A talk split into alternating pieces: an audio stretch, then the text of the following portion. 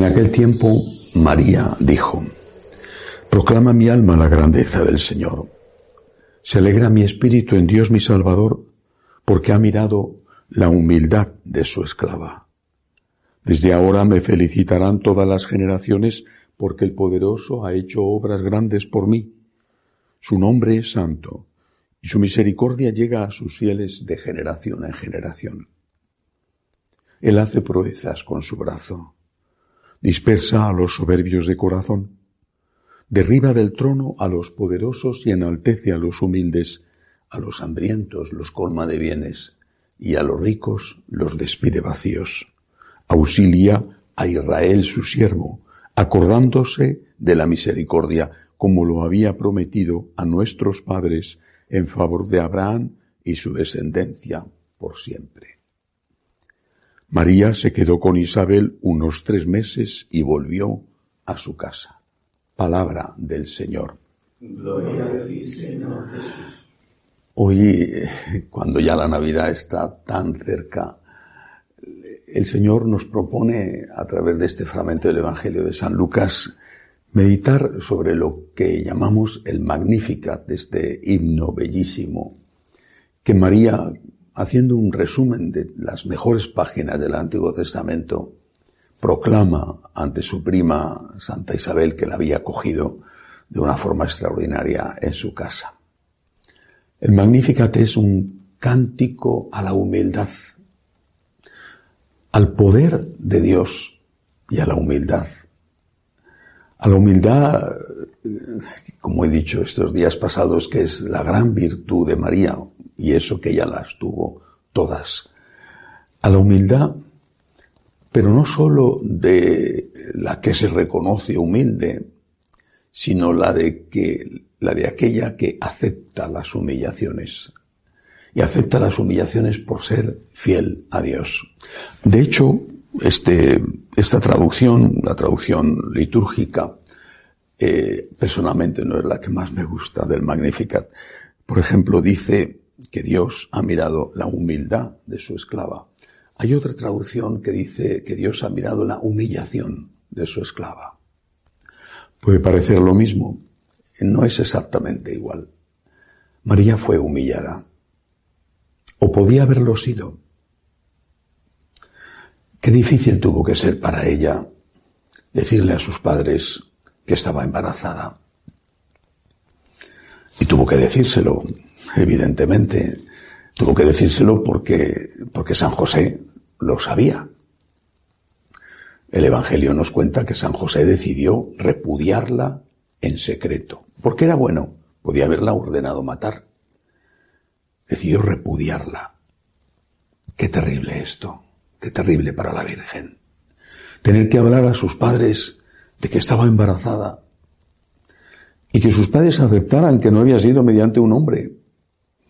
Qué difícil de creer, de aceptar. Y después, no sé si ella o su mamá o, su padre, San Joaquín, ir a hablar con José. Tuvieron que hacerlo cuando José se enteró es que alguien se lo había dicho. Ir a hablar con José y decirle, mira, que que la Virgen está embarazada, que María está embarazada, y que dice que es del Espíritu Santo. Madre mía, qué terrible. Su honor, su honor por los suelos. Pensando lo que podía ocurrir, que no ocurrió, pero podía haber ocurrido. Que se pusiera enseguida la pequeña aldea de Nazaret a chismorrear pues fíjate, fíjate, la María, la de Ana y, Joaquín, parecía tan buenecita, ¿ve? Una mosquita muerta. Y anda, mira con lo que ha salido. Y se ha inventado la historia de que es de un tal Espíritu Santo que nadie sabe quién es. Eso era lo que hubiera ocurrido. No ocurrió, pero hubiera ocurrido. Y cuando ella acepta ser la madre de Dios, la madre de Jesús, sabe perfectamente que tiene más o menos 15 años y sabe perfectamente que esto podía haber pasado y lo acepta. Hágase en mí según tu palabra, le dijo al ángel, sabiendo lo que decía. Lo sabía perfectamente. Estaba jugándose la vida. José podía haberla ordenado matar. Y desde luego, estaba jugándose el honor y el futuro. Madre soltera en aquella época. ¿A dónde tenía que esconderse?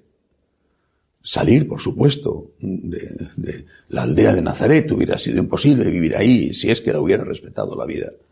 Pero me hubieran hecho la vida imposible. ¿Y a dónde hubiera ido con un bebé en brazos?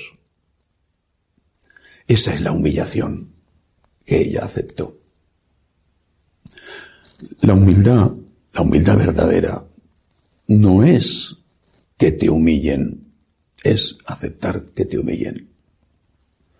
Por eso dice el Señor que el que se ensalza será humillado y el que se humilla. No dice el Señor al que le humillan. Al que le humillan puede estar lleno de rencor, de rabia, puede estar lleno de deseos de venganza. El que se humilla, es decir, el que acepta las humillaciones que le vienen. Este es el ejemplo de María. Una vez más, si ella pisa la cabeza de la serpiente, es porque ella rechazó la soberbia que fue lo que le llevó a Eva a sucumbir a la tentación de la serpiente. Y después Dios hará y lo dice ella, obras grandes las hará Dios. A ella no le cabe ninguna duda. No dice, he hecho obras grandes. Dice, el Señor ha hecho obras grandes por mí. Ella ha tenido su parte, claro, ha tenido su parte, ha dicho eso sí, ha corrido su riesgo, ha aceptado todo. Pero es el Señor el que ha hecho obras grandes. No es ella, es Dios el que hace obras grandes. Cuando nosotros, la teología católica, decimos que no podemos hacer el bien sin la gracia de Dios, estamos proclamando, confesando lo que María confesó en el Magnificat. Es Dios, con nuestra colaboración, pero es Dios el que obra todo bien en nosotros. Es Dios. Por eso Santa Teresita de Lisieux decía que todo es gracia, lo recoge también Bernanos en su famoso libro de Diario de un cura rural. Esta convicción profunda que nos da tanta paz de que el bien que podemos hacer es fruto de Él y que nosotros somos meros colaboradores, necesarios colaboradores, que tenemos nuestra parte de mérito, porque podíamos haber dicho que no, pero es Él el que obra las maravillas que pueda hacer y más tendría que hacer si fuéramos mejores colaboradores. Esto nos da una paz enorme. Si no es así, cuando haces el bien, te conviertes en un soberbio, te piensas superior a los demás, piensas que tienes éxito, que los demás han fracasado, piensas que los demás son malos y tú eres bueno, que tú no has cometido esos pecados o esos delitos que han cometido otros. Estás perdido. Ya entró el demonio en ti. María es nuestro gran ejemplo de cómo vivir. Aceptando la humillación, aceptando la voluntad de Dios, que a veces lleva esa humillación. Y cuando no es una humillación y es un aplauso, decir la verdad, es el Señor el que ha hecho las obras grandes por mí. Que así sea.